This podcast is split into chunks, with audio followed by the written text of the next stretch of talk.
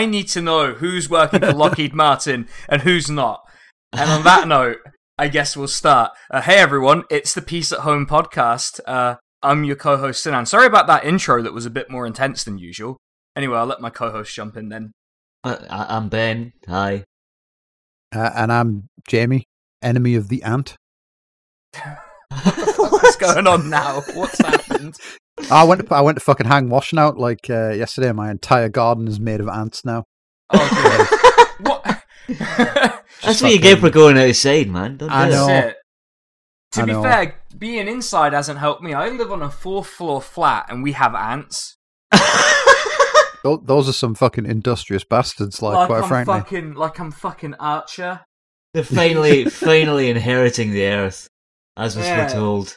Fucking hell, man. It's it's it's been it's been a bit of a ball ache having to deal with that. Um, Yeah, if well, I, I- ever if I ever have like a pizza and don't throw it away immediately, I, I see like a line of ants walk into the pizza box, and my partner's like, "Oh yeah, you see, we've got ants now because of you," and it's like we've always had them. like, how is this my fault? Clearly, they're they're very well organized. Mick Lynch has been organising the ants in my flat, and frankly, I want him to stop. now that that's a on the RMT. conspiracy theory.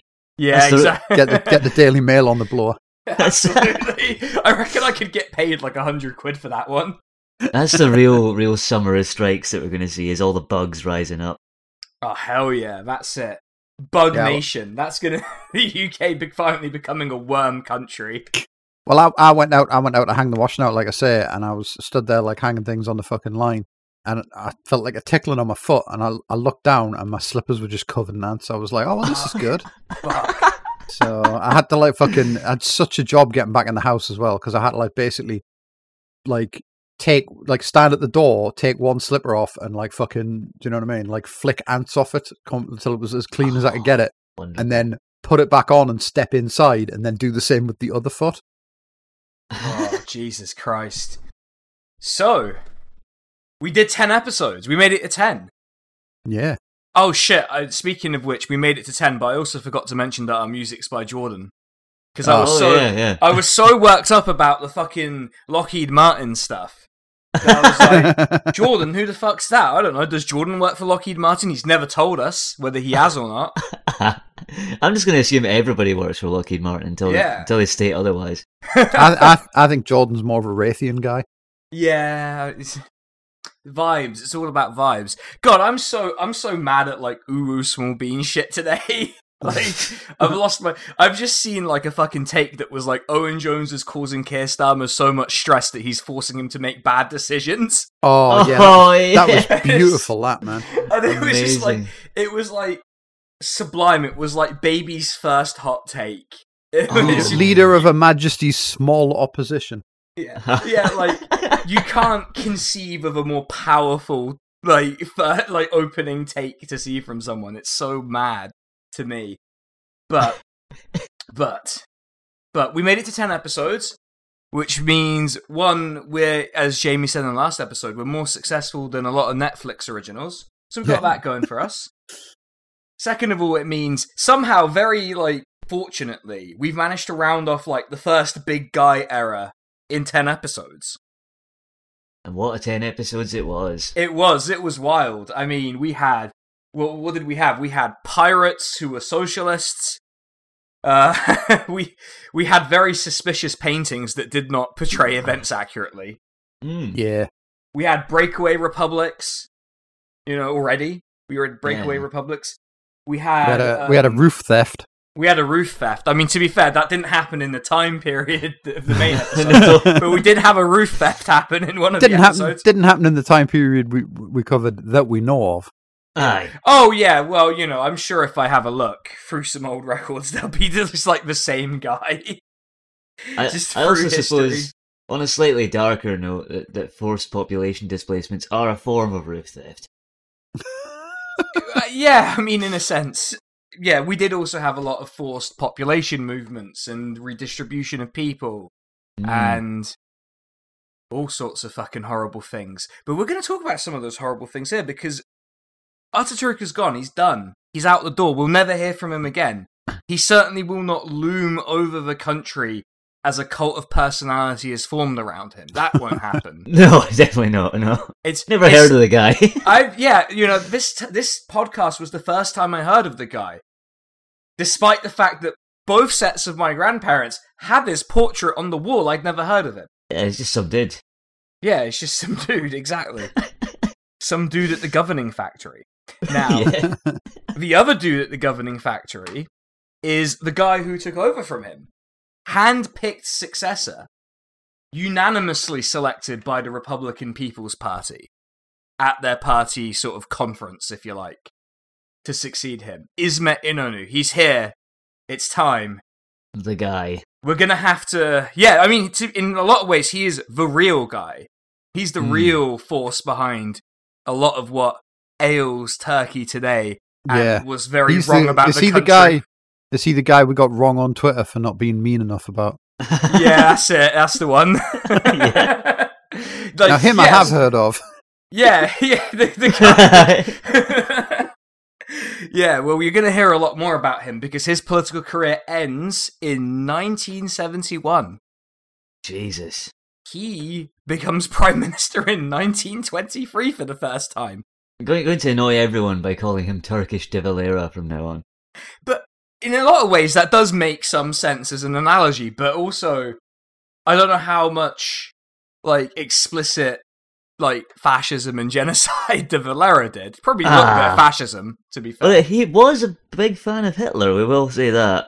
yeah, Ismet Inonu's thing wasn't so much Hitler as Mussolini, Ah, nice. but Hitler was also a. a there was also a kind of thing going on, but that was we'll get to it because we there are a few questions. So these next few episodes are kind of going to be about the man's government from 1938 to 1950. That's the period we're going to cover over the next probably two episodes. I would reckon it takes.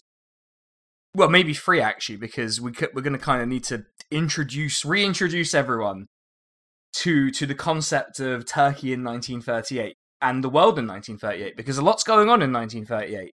It turns out it's a busy time. yeah, a a period of unparalleled prosperity and stability in the world. Yeah, Uh, that's what I. That's what many said about it. Yeah.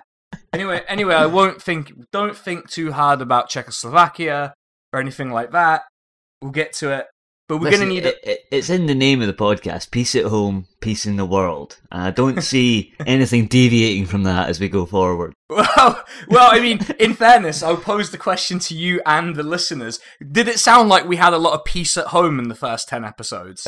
no. No, not really. Yeah, it didn't really feel like a place where there was a lot of peace at home going on, right? And also, the world did not really have But very I'm- much I'm peace sure- going on. I'm sure that's all behind us. And now to take a big sip of coffee and read the piece of paper I have in my hand. yes. Ah, the year 1938. Peace in our time, was it? Neville Chamberlain said. Um, it was Oh, peace in our time. So, on that on that auspicious note, uh, famously Neville Chamberlain went down as one of the greatest prime ministers in British history. Absolutely no no collect. There's no consensus across almost every party line that he was a piece of shit and a loser. Like that certainly doesn't exist. Well, he committed he committed the worst of British sins, and he allowed the Germans to get one over on him. Hmm. Yeah. See, I simply would not get owned by the Germans, Yeah, but. Rip, So they- they had- Chamberlain. To be They had to do they had to do a whole other world war and a whole World Cup just to just to win it back, you know? I was gonna say, I was gonna say, once we've sort of introduced the sort of questions I want to answer, I was gonna ask you two a question, but we'll, we'll first of all let's see what the questions are, right? Because Ismet Inonu, um, my parents have a book by actually oddly one of the Kadroists, um, actually who wrote a book about him and Ataturk biography. It's called Ikinci Adam, which means the second man, right? Yeah. And that is very much how he's kind of depicted. He is the second man. He's he's not the he's never even though he was leader of Turkey for well, okay, I'm gonna have to do a bit of quick probably well, at least twelve years as president. And then he had another stint as prime minister in like the sixties. Uh, Jesus. and that and, and to be fair, that followed a military coup, which we will cover because boy did boy did that unleash a lot of fucking problems in the country. yeah. And I just want to say I've, I've never read the Second Man, but I think I've seen the sequel. Fucking hell. so the questions I kind of want to answer are: Who was Ismet Inonu really? Right? Because it's an interesting guy. Because he he has this extremely long political career. He has a degree of respect. I would say he commands a degree of respect across a lot of different political strands in Turkey. Some you might not expect, right? And is he like is he is he, is he more than a meme that me and Ben made because of a really really good Hearts of Iron 4 game and also switching off his hearing aid? Is he perhaps more than that? Is there more to the guy? And how much of a piece of shit was he actually? Because that's an interesting question. Mm. I also want to think about sort of a more a more sort of broad question. It goes beyond Turkey, right? Which is like where do you derive legitimacy from if you're a leader, right? Because Ismet Inonu had to make himself legitimate and be able to rule in quite what I would call quite difficult circumstances from the perspective of someone who aspires to govern a country, because the totemic leader has passed away. You're his handpicked successor. Your position depended on this guy who's now dead, right? Yeah, it sounds like a really tough act to follow. Yeah. Yeah. How and also you're in a country who officially has ascribes to a specific interpretation of populism expressed through sovereignty unconditionally belonging to the people. But did the people pick you? No. How how are they exercising their sovereignty if you become an, a dictatorial president over them? How does that how does that work? Is that how do you justify that? How does that actually work, right? There's also another question about him I wanted to answer actually, which is there's a sort of interpretation of him where he sort of comes in as a dictator and leaves as a democrat, right? Because he's a dictator who allowed himself to lose an election, Hmm. which is weird, right? But Yeah. how how do you get there, right? How do you get there?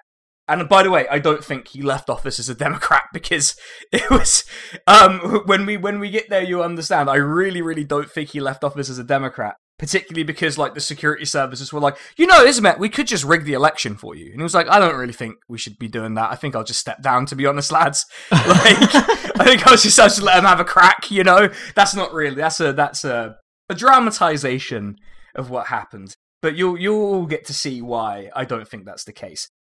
I also because we're going into World War Two. Spoiler alert! I, I guess all that peace in our time stuff was a load of bullshit. I wanted to hmm. think about Turkey's role in World War Two because we have a particular vision of what neutrality is and what it entails, and I think the way we think about neutrality is wrong. And I think Turkey's a great case study. I think Turkey and Switzerland are both great case studies of why we're wrong about what neutrality is. But Turkey's the country we're talking about. If you want a Switzerland podcast, I don't know, get Rob on the fucking phone. Get him doing it, I guess. I don't know. Get Robert- Rob and Elijah. Rob and Elijah can do a Switzerland podcast if they're like, God, what would that be called? And who would their Oh. who would their oh. laser eyes figure be on their logo? like, Well, at least we know who would do the music. yeah, Jordan would obviously do the music. God, could you imagine like a Swiss style metal intro? Oh, it'd be Celtic Frost. Oh yeah, that's true. Fuck. Yeah. Yeah. Oh, I guess Eluveitie. Eluveitie are um a Swiss. So it could be Eluveitie if you if you like your if you like your sort of folkish power metal. So yeah, what is neutrality? How does it actually work? And also, how much of a continuation was Ismet Inonu with Mustafa Kemal? Like, how much of it is Mustafa Kemal continuation, and how much of it is Ismet Inonu as prime minister, just keeping on, keeping on, and carrying on with what he was up to before? So how how long did he play covers before starting to write his own songs? Mm, that's it, yeah. and to be fair, there's a very, very specific case study that kind of like ties everything about Ismet Inonu together quite nicely, and all of these questions together quite nicely. But we'll see. We'll see if we get there, you know? Let's let's see how we do with time. So right. You two, question. So I'm always told that in the British education system you're taught about two world wars, one World Cup. Right? I'm always told this. I might have even gone through the same education system myself, so maybe I can confirm that. But what what do you know about Turkey in World War II? Then, what do you know about what it was up to in World War II? Fuck all. I know that Istanbul was uh, sort of a locus of a lot of intelligence work. It was sort of sort of thought of as a city of spies, Mm-hmm. and that Turkey mostly stayed out of the war. Well, it was non-belligerent, certainly. Uh, beyond that, don't really have much knowledge, except that obviously it bordered the Soviet Union and what became Axis Europe at the time, so probably had to trade quite carefully. And also worth noting, uh, allied aligned Middle Eastern mandate governments. Oh yes, yes, them as well. So they are literally in the middle of everything that could possibly happen. And also, to be fair, I, I wait. Who got control of Syria after the French fell? Did Free France retain the mandate over Syria, or did Vichy France get that? I believe Free France did after a while. I don't know. I sort of, I think it changed allegiances a wee bit. One like the the colonial officials were like, "Oh, who's winning just now?" yeah, okay. That makes an awful lot of sense. Colonial officials be like that. We will actually be talking about uh, the Syrian mandate government and France uh, when we get to this case study because it's very important. This is all um, this is all news to me because literally all they taught us about World War Two was the the Blitz, the Battle of Britain, Dunkirk, and D Day. yeah, we just did it all ourselves, you know. Yeah, yeah, that's it. I mean, Yeah, what- Britain stands alone, you know.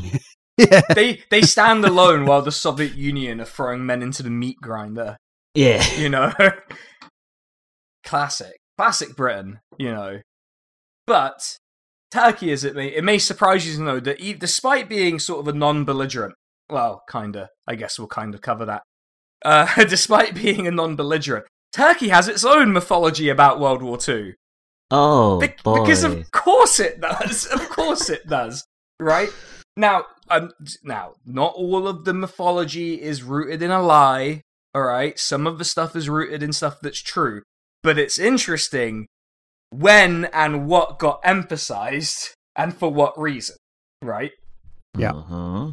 So we will come to it in detail, but some there there was a period of time where quite a lot of historical films about Turkey were coming out. You had like uh, biopics about Ataturk and stuff like that. There was a film, and I've fucking forgotten the name of it, um, which was about uh, Turkish ambassadors in Axis occupied Europe who were deliberately sort of not deliberate well yes deliberately would would give jewish people turkish passports Uh-huh. because for a while because of reasons we will get into turkey managed to maintain unfortunately good relations with nazi germany Hmm. uh, we grimace. You can hear the grimace in my recording. You can see the waveform where Yeah. it happened. But that is what happened. And there's, you know, there's no denial here of that. And they basically, the Germans recognized Turkish citizens as honorary Aryans, Aha. even if they were Jewish. Because Turkey had enough pull with the Nazis to sort of demand that all of their citizens were protected. Right? Right. And so and we'll, we'll probably talk about the film specifically in a bonus because I want to watch the film again. But the long story short of it is that the Nazis eventually decide, actually, you know what? Even if they're Turkish, they're still Jewish, and therefore, etc., etc. And so Turkey, the Turkish embassy officials and Turkish government get them the fuck out of there. Hmm. It's a whole thing. But it's it's kind of like a docudrama. I think it's like half interviews with people who were rescued and half sort of like a dramatized thing. I'll need to find it and remember the name of it. It's a very, very, very like it really like is lodged in my mind, this particular thing. There's also like genuine acts of heroism that we will probably talk about in bonuses, I reckon. Well, I don't know. It's anti-Italian. I want all the anti-Italian content really on the main stuff. Is um is the film just called Turkish Passport? Yeah, maybe. Um, hold on. Let me let me try and get a get a read on it. Yes, yeah, that is it. Yeah, that's exactly it. You did literally just Google Turkish passport film, and it was the first thing that came up. Yeah, that Yeah. that is it. Yeah, yeah, that that is the film. Uh, yeah. Uh, and you know there are um basically they emphasize this story even though there's quite a lot of uh a lot of questions about historical accuracy, right? Hmm. this is this is what I mean by mythology.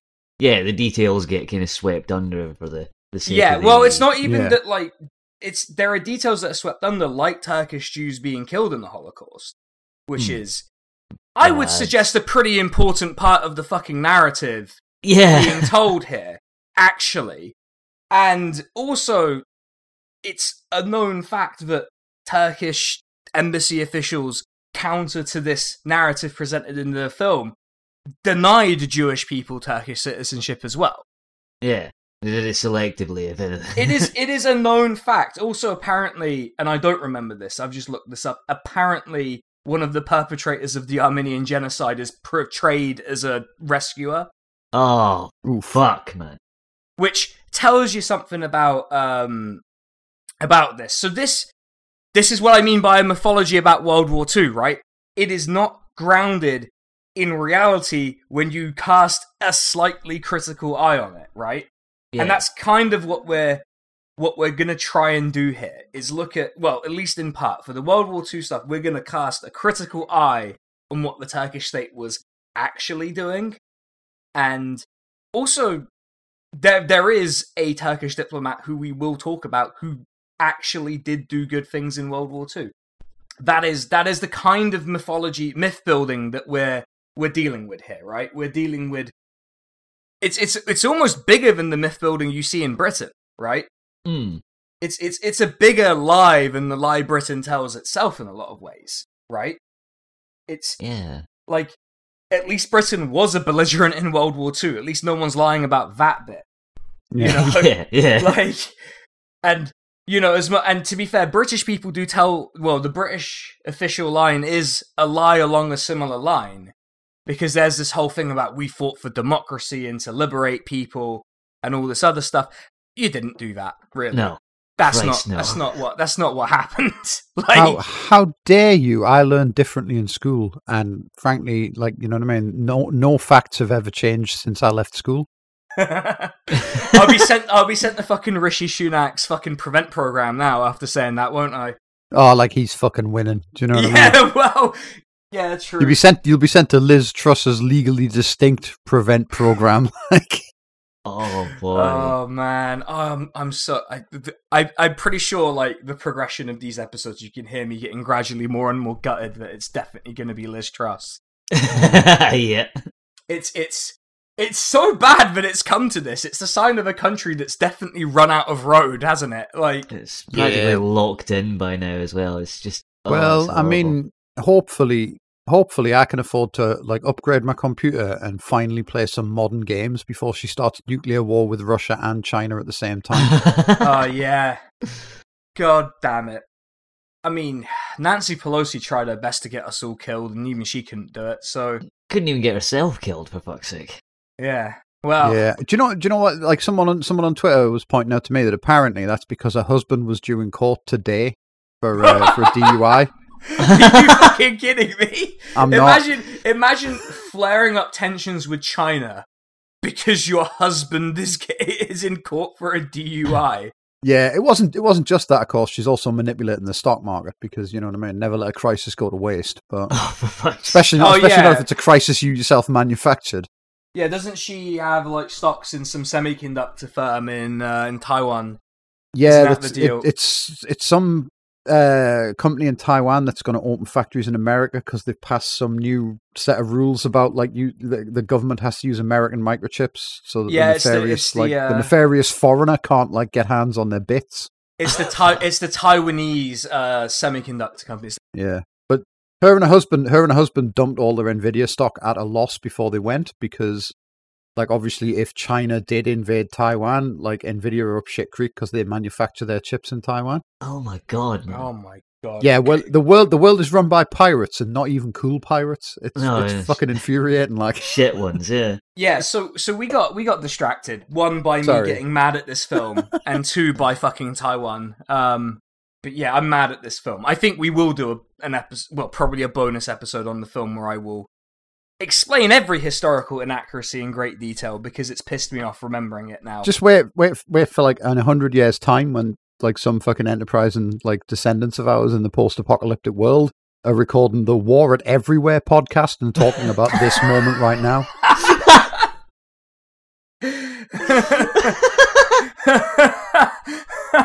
oh no! What state are we gonna found where the slogan is "War, War at Home, War on the World"? what fucking state are we gonna form where that's what we fucking go with? An ironically very Britain peaceful too. and stable one. Yeah, yeah, that's the thing. the The thing is, like, if we're taking this to to heart, then yeah, it would be a very stable and legitimately good for world peace and like state. Not that such a thing could exist, but well, stable states certainly exist, but good states, I don't think so. I'm not. I'm not so convinced by the concept of a good state, you know. Hmm. Anyway, anyway, let's uh, let's make a bit of progress. So we are beginning in 1938, November 1938. That is when Ismet İnönü officially becomes the president of Turkey. He's the second man at last. Well, the second man no more. Really, he's the man. He's the new guy. And just to put some more historical context for you all, we're about 11 months really from the actual recognized formal beginning of World War II. Now, you might say to me that really, you know, it's the Sudeten crisis where it really begins, or, you know, uh, it's, what's it? Uh, Japan's invasion of China. Yeah, I, you, you might be right. I'm just saying that's the those are the dates people recognize. That's what we're going with. So we've had the rise of the Nazis, and obviously we've long had Mussolini. Mussolini's been a recurring character in the background of this of this podcast for far, far too many occasions. But we've had the rise of the Nazis, and the Nazis had this interesting way of relating to the Kemalists, right? Because one part of it is that Turkey and Germany were allies in, well, the Ottoman Empire and Germany were allies in World War One. So a lot of German mil- people who were in the military, particularly officer class people, worked closely with Turkish military officers, right? Yeah. Now, the Nazis took inspiration from a lot of different places, right? Uh, America's eugenics program, for one, just as an example. Uh, also, Britain in South Africa, as an Hmm. example of one of the other things they took inspiration from. But actually, one of the oft cited inspirations are German military officers who aligned later politically with the Nazis, who were in the Caucasus Front around 1914, 1915, so on, right? Oh boy. Because that is where the genocide happens, right? And they, the military is intimately involved in the genocide because get this, how are you going to march people through a desert? You know, how are you going to make him do it if you don't have guns to make him do it, right? Yeah. Now, that means a lot of German military officers had first hand close knowledge and contact with the methods used by the Ottomans. Now, admittedly, Germany uh, is was a, is is and was a much more sort of industrial state. You know, the methods were different, right? Mm. But Well, the not to men- lessons, but the lessons learned were important, right? Like how. Oh, sorry. Not to mention, ahead. sorry, just briefly, they, they also had their own experience with sort of industrialized genocide with the Herero and Namakwa genocides in Southwest Africa as well. Yes. Oh, there's a lot going on. In fact, I think Hmm. Strang mentioned that in the in the replies to uh to a set of private tweets. Um because we were talking about uh German stuff actually. But Hmm. yeah, so Germany has this experience of its own. It draws inspiration, you know, America, Britain, Turkey, all sorts of countries, right? Because the thing that's overlooked about the interwar period, particularly because it's where a lot of nation states started emerging, right? Is that that tends to lead to genocide Yeah. because Yeah. ethno states are the order of the day, right? That is the way in which most countries in practice understood the concept of the nation. Even if on paper they said that it's civic civic nationalism, right? It's it's about the land, not the not the The ethnic people. group. The, yeah, well, I didn't want to say the people because that's not because it's all Mm. it's all constructs all the way down, right? Yeah. Um, so I'm trying I'm trying to phrase it carefully. But the Nazis won a lot of Nazi sort of ali- aligned military folk in the German officer corps. Uh, not that this this is kind of the complicated thing about Germany in World War II, where a lot of the officers were just like Prussian, you know, old school Prussians who basically did not care for ideology and just cared about pressing the win button, Yeah. uh, which is terrible. Uh, it turns out it means you do terrible things. Who's who's to say what that's an analogy for in the modern day? But they also have this envy of the Kemalists, right? Because think about the treaties that were imposed on the Central Powers, right? Hungary, in particular, got fu- got it in the fucking face, really, because they they were eviscerated as a territory um, by their treaty. Uh, Germany obviously famously has Versailles, uh, which is considered a contributing factor to World War II itself. And Turkey had uh, Sèvres, right? That was its treaty. The one that, in the first episode, the one they were busy saying was a piece of shit, right? Yeah. Yeah.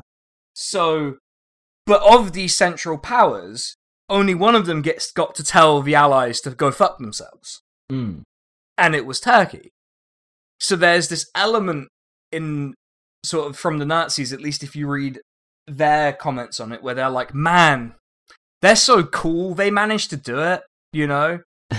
God, if only we could do such a thing. Now, that's not to say, had the Kemalists not done it and not formed a Turkish state, that they wouldn't have tried to do it anyway.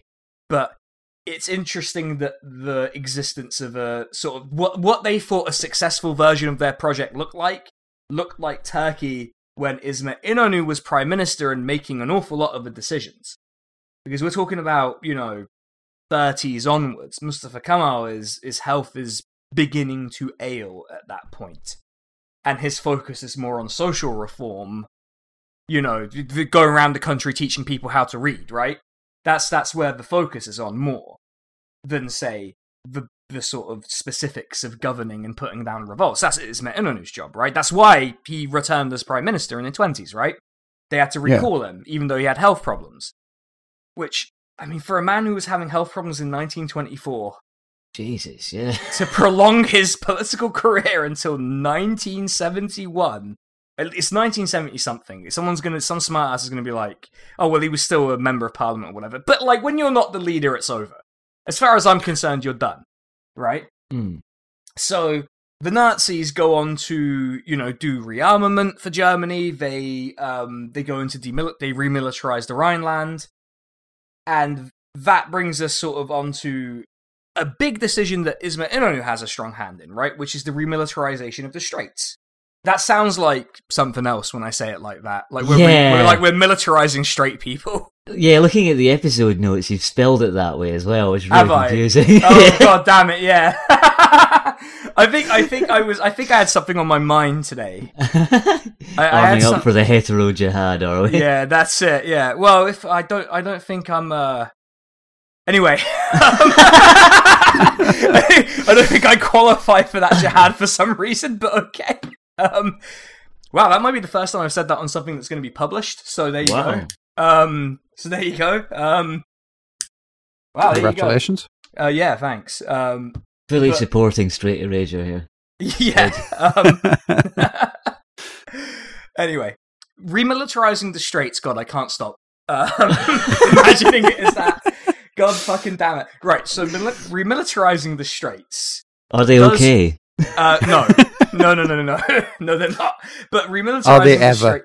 Yeah, are they ever? I mean, I've seen I've seen some really like powerful posts that like are the Straits okay, and it's like the worst shit I've ever seen. Where it's like, no, I feel like the, the like not the police, but like someone should intervene in this situation. I don't think this is like a memeable moment, people. But but remilitarizing the Straits antagonizes Sweating- the, the, the sweating Union. guy looking at two buttons, and one of them's like make a meme, and the other one's call a priest. oh my fucking god! I am currently the sweating man right now because it is very warm in my flat. But Yeah, I'm fucking dying. yeah, it's the thing is we had the killer heat wave, but that was like two days. Now we're like consistently in the high twenties here for yeah, days on end. And I'm wearing my Hawaiian shirt and all that good stuff, but fuck me, is it is it not helping? yeah. the two the two day heat wave was like it was it was fucking awful, but it was over quickly. Whereas this is more like last year's fucking summer of like you know when when Twitter just turned into the event Horizon and Oh, like yeah, everyone yeah, was yeah. just posting the most cursed shit. It feels like that. The 2020 heat wave was a fucking nightmare as well. Oh Yeah. boy. because we had lockdown and that was when I made my first Praxis cast appearance and I was talking about Star Trek. Yeah. And Oh, like you- and, Oh god, yeah. and like I don't think it came out in the recording, but I was like pretty much precisely in the middle of like a months long depressive episode at that point. So I was like and I, I was like, Oh, sorry if I came out flat. And then like David was like, "Oh no, you came out great in the recording. Don't worry about it." I was like, "Oh, so I just felt like a piece of shit." Okay, probably, probably where I clocked what the problem was for the first time. Anyway, Yeah, I, re- I remember the fucking holodeck chat on that episode. Like Jesus, yeah, like jerking off in the holodeck. God damn it! oh no. It's a good episode. I had I, It like is. it like genuinely like if I sound a bit flat, it is because of that. But also like doing content stuff got me back to normal for like a little bit. So I was like desperate to go on to anything at that point. So Yeah. yeah, good job. Praxis Cast summoned me. Um, maybe I'll be on Praxis Cast again soon. maybe. Yeah. Yeah. Let's just let's just say maybe some DMs were exchanged and dates were spoken about. So, we're antagonizing the Soviet Union. That's a that's a that's a problem for Turkey. Now, obviously, we eventually end up with a new convention on the Straits. It's fine, but this willingness to antagonize the Soviet Union hints at a direction, right? It's the first sign of like Turkey positioning itself a little bit in its neutrality, right? So it's it's neutral, but it's not. You know, uh, what what's the word people use to describe the BBC? Impartial, right? Yeah. It's not impartial. It's partial. It picks sides. It has preferences, right? And the long form historical preference is Germany, right? Only, Yeah. but also like the longer, longer form historical preference is Britain. So, um, it gets confusing. Let's say, let's say that. Ju- Just just winking at each one of them in turn. Oh, yeah, it's fully like you know, Mac. It's like I'm playing both sides, so I always come out on top. I literally watched that episode last night. So, so Inonu himself has this long, long history, right? A long political history. He's been prime minister on and off, mostly on, since 1923, right? So he's coming into the job with 15 years' experience as prime minister. Uh, he was the foreign minister for the, you know, the provisional government, right? He, Hmm. He's coming, but it's important to one remember that a lot of the horrible stuff we talked about in previous episodes, you know, the bombing of civilians, which as people will recall, the newspapers were like, "Yeah, you know, this is this is awesome," and it's the kind of thing you would hear a street fascist brag about, but in a broadsheet paper, which I suppose in Britain is something we kind of Yeah. understand. Yeah, quite yeah. well. Day, end- ending So- and why that like Yeah, like, but I, it, but I just want to emphasize the countries are very normal. this is a very regular occurrence, as it turns out.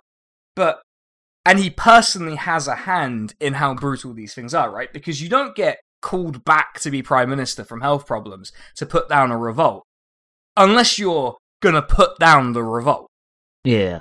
right? And you can go listen to those episodes from before. Um, you know, we talk about Sheikh Said Rebellion, um, Dersim genocide, which he is almost definitely personally implicated in as a decision maker there. Um, you know, the um the the what was it called? It was like the strategy on the East paper. You know, his government uh, he ends up not following through with a lot of it, but he ends up following through with significant portions of it, like population relocation. If it was the Soviet Union, we would call these deportations.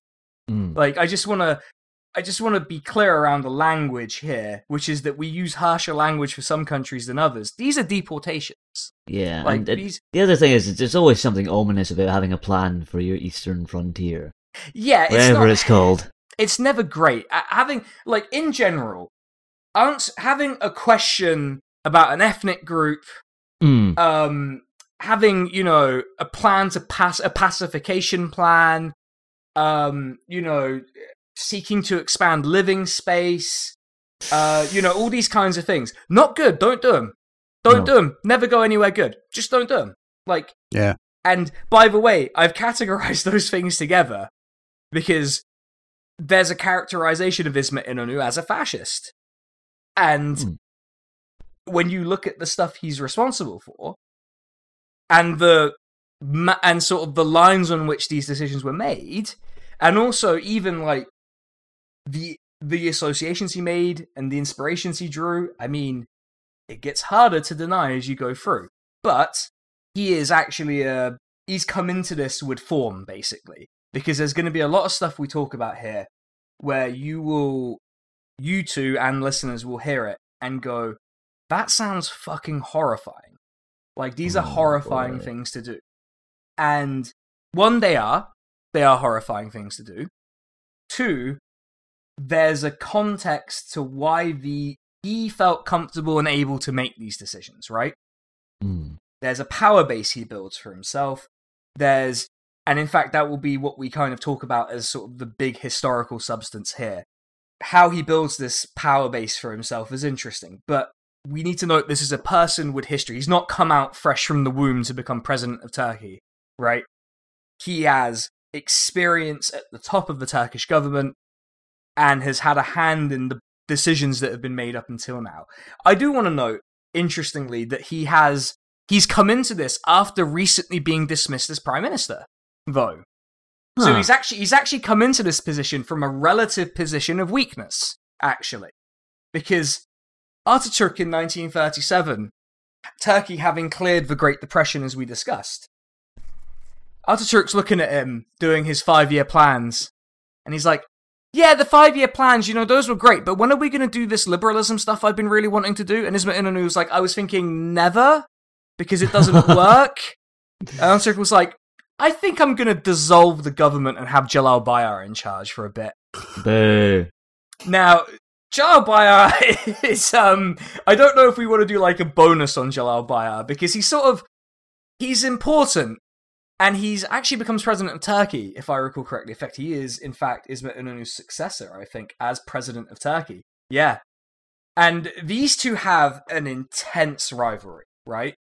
Like, they are one, both the respective heads of the factions within the Republican People's Party, right? We talked about them. The the statists and the liberals is how we labeled them for the sake of, you know, simplicity Yeah. yeah because i if we get into every single like there's a lot of look these people existed in the same party and unlike the labor party um these people probably did belong in the same party in this particular context so Mm. there's a lot of overlap and there's a lot of disagreement and Mustafa Kemal decides, you know what, we're going to get Jalal Bayar in. We're going to do some liberalism. Uh, it it occurs to, to people that um, it uh, it doesn't. It's not very. It's not very popular. um, it's not not terribly popular. So Inonu is uh, unanimously elected as leader of the Republican People's Party, and there's the question of how do you make yourself legitimate, right? That was one of the questions I wanted to answer. And you might be, I, I don't know, there's lots of different thoughts on what grants government's legitimacy, right? So you could you could be like a social contract guy, right? Consent of the governed. You know, you have to meet certain obligations through social contracts, and the governed consent to your governing over them. And everything should hypothetically be fine. I mean, in the UK, that you know, we have a social contract. You know, Keir Starmer wants to sign a contract with the British people, and I, for one, think the British people will absolutely be wallet inspected by it. oh but- yes. But you know that language that Keir Starmer uses borrows from that idea, right? Or you know we're uh, we're well, I, I don't want to put labels on us, but I would say we're mostly communist-ish. You know, Yep. the only legitimate form of government is a dictatorship of the proletariat, right? You know, government by the working class for the working class. You Yes, know, please. that that is perhaps a thought on how you build a legitimate government. You could just be, you know, you could be a fucking what's it, you know, a monarchist, right? You could you could believe that the myth that God literally picked this one family to rule over us and that declining to follow that is a is a heinous sin and legitimacy is in fact drawn from hereditary birth. I think that's a load of bullshit. I think I think the way I phrased that made it sound like I didn't care for it particularly. Yeah, Uh, I mean, I'm, I'm, I'm, I, I don't know God, so I'm not going to dispute whether God did or didn't say the Queen was the best person for the job. But if, like, regardless of what God said, it's fucking wrong. Do you know what I mean? yeah, if, like- yeah. yeah, I, I don't see why we have to do what God says. yeah, Like, exactly. You know what I mean? They have, and- God has a problem with it. They can come down here and fucking speak to me about it. Yeah, I, I realize. I, I'm just imagining him dialing into the podcast. no, like, he just it's like us asking God on the podcast what the one true form of government is, and he just he just shows us an image of Stalin in our heads. It's like, oh god damn it, he was right all along. I mean, Stalin was a priest once. Anyway, anyway, anyway, anyway. Not the point of the podcast. But that was a bit Disco Elysium me. I went through every form of government there, and it turns out they all fucking suck. Um,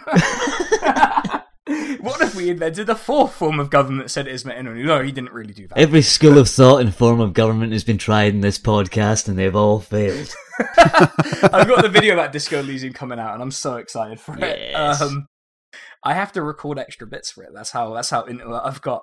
But but so Ismet Inonu decides one, his connection to the military is important. Remember, Ismet Inonu was a military officer, right?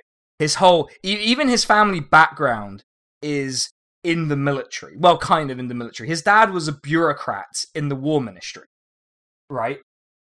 Right? Like, um, so there's some military connection there as it is, right? Just so thinking he- if he if he was alive today, he'd be on Twitter being a big ooh woo small bean about things. Oh yeah, he would he would be. In fact, I've got the name of the report here: Report for Reform for the, in the East. Again, do Oh. not do not reform cardinal directions. that No. sounds that sounds incredibly euphemistic, doesn't it? Reform Well, you- in the East. Who could disagree with that? Yeah, but you know, when you read the report. Well, I mean, such Yeah. as you can these days. I mean, it's in Ottoman Turkish. Fuck, fuck if I can read it, right? I'm relying on translations. But as we as we sort of talked about in that episode, it basically didn't want Kurdish people to have certain jobs lest they be able to form an elite of their own, a sort of modern elite, and you know have governing experience. Because then, Hmm. well, if you have governing experience, you can just do to us what we did to the Ottomans. You Yeah. know? Uh, yeah.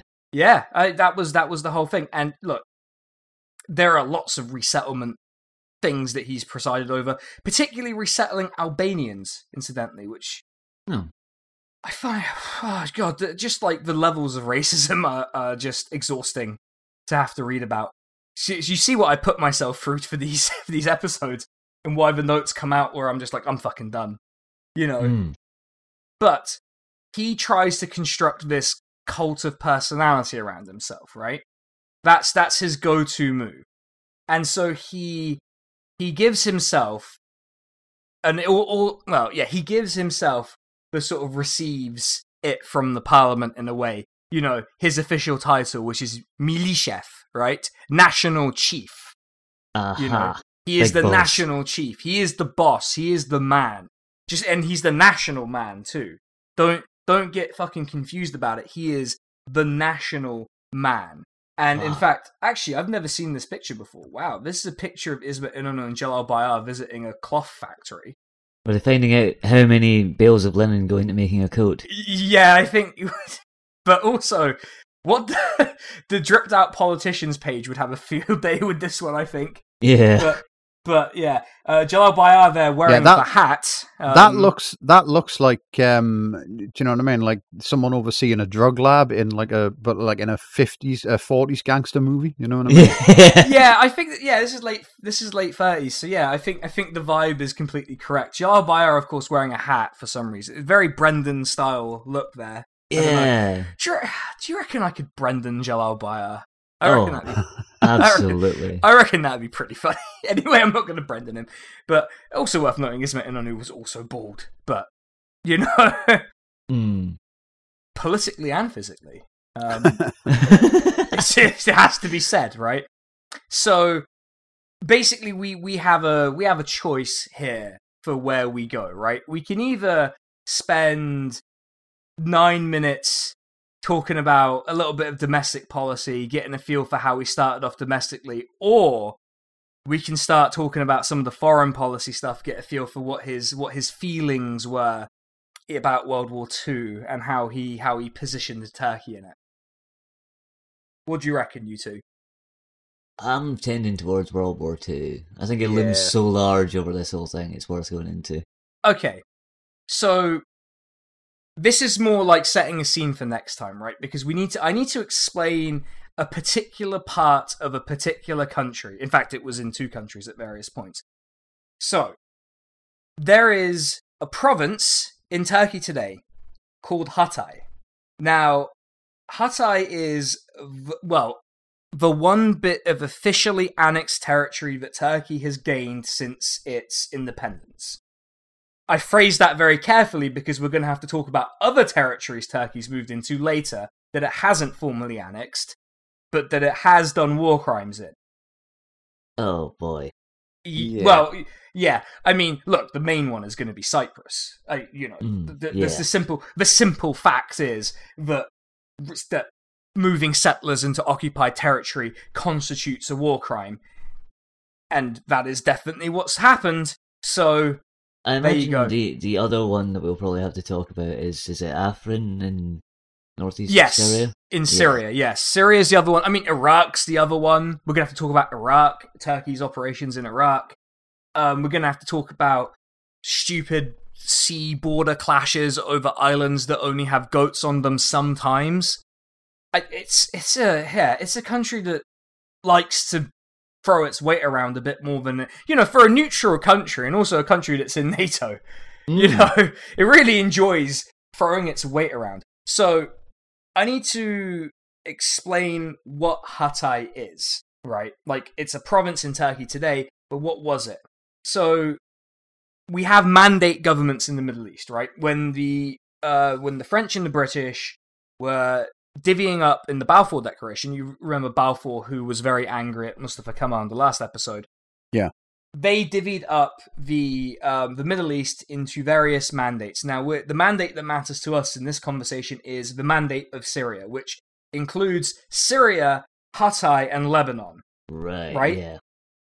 So, as you can imagine, this this is already an incredibly complicated region of the world before we even get into the specifics of it, right?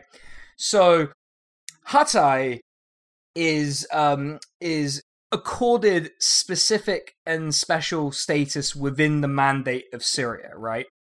It is it is separated from uh sort of the Aleppo governorate state. You know, it was formerly part of the Aleppo state, but it was accorded separate sort of separate administrative privileges because because of Turkey's positioning in the independence war against France, their condition was look, this is a region with a significant Turkish population. Uh, what I would, what, what French censuses would indicate was a plurality of Turkish people, not a majority. So they demanded that it have sort of special administrative status within the Syrian mandate. Now, Syria and France, the Syrian mandate government, because mandate governments work like this, there is, you know, a local government that is ostensibly, you know, run by the locals because, you know, the mandate system is more like we're just taking care of you, we're making sure it's all okay, you know. Yeah, re- shepherding them towards responsible government, as they would have it. Yeah, that is the you know it's it's very like white man's burdening actually, just with Mm. just with less direct atrocities in a lot of cases than what happened in a lot of Africa. But that is that is the vibe we should take this with, right? It's uh, oh, we got to teach these fucking people how to have actual government when they've had actual government for thousands of fucking years in these in these parts of the world. What the fuck are we talking about? They've had government like they've had government in what's now Syria for you know while you know for longer than British people have existed conceptually. you know? Yeah. you know even like even like ancient roman conception of britons right way before that but but to give you an idea of what the issue is in Hatay, i'm going to give you the french census sort of eth- what they call ethno-religious groups i don't like the language that the 1936 french census uses for this but i don't get to choose that to an extent so uh, we'll go in the order that it is in before me. So Alawis, which is um, a sort of um, a Shia uh, Islamic uh, faith. Uh, they are 28% of the population. There's 61,000 or thereabouts. There are 22,000 Sunni Arabs, so about 10%. They're a sort of general category for like Greeks and various Christians, 8%. Turks, 39%. Armenians, 11%, and this final category, which lumps Circassians, Jews, and Kurds together, which I have to say could have benefited from a bit of resolution there, I reckon, 4%. Right? So the French census puts the total population at 220,000. And the Turks make up, according to the French, a plurality. Right? So there's um there's a lot of issue around the numbers here. The numbers are very um vexing for people. But regardless of what the numbers are like, uh Hatay essentially has a it has a sort of assembly in their sort of provincial government, right? They have a what's called a Sanjak assembly. It's called the Sanjak of Alexandretta uh, when it's in um, when it's in sort of the French mandate, Uh, which again very interesting that they kept the Turkish administrative division name there, but used the um, used the Christian Latin name for um, for Antakya. Um, well, no, is Antioch, but like the general region. But they basically declare independence, right? There is um there is a majority of Turks in the parliament. Now the the assembly election is probably rigged, right? Just I'm just going to put it out there. Turkey absolutely sent people in to fuck up the result.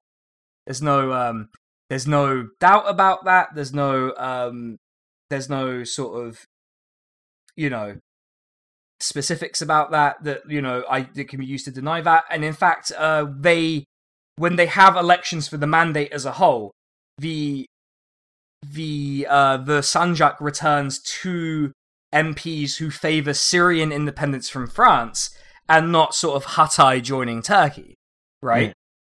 And that causes like riots, like full on communal riots.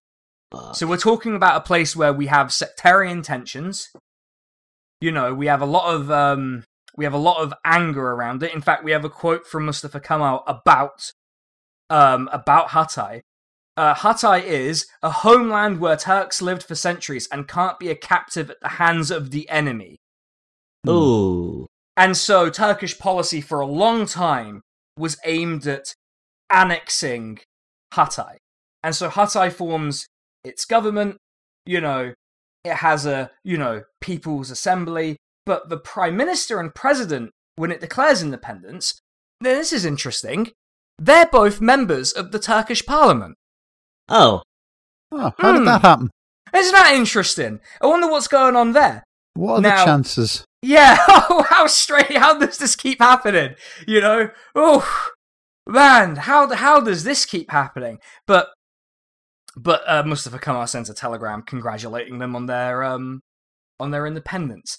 Now, it's complicated, right? It's um it's kind of like a semi-permeable membrane of a country. It is both independent and not. It is distinct from Syria but a part of Syria it is aligned to Turkey and France on military issues. Which, by the way, is a complicated position to be in when one is a belligerent in World War II and the other isn't.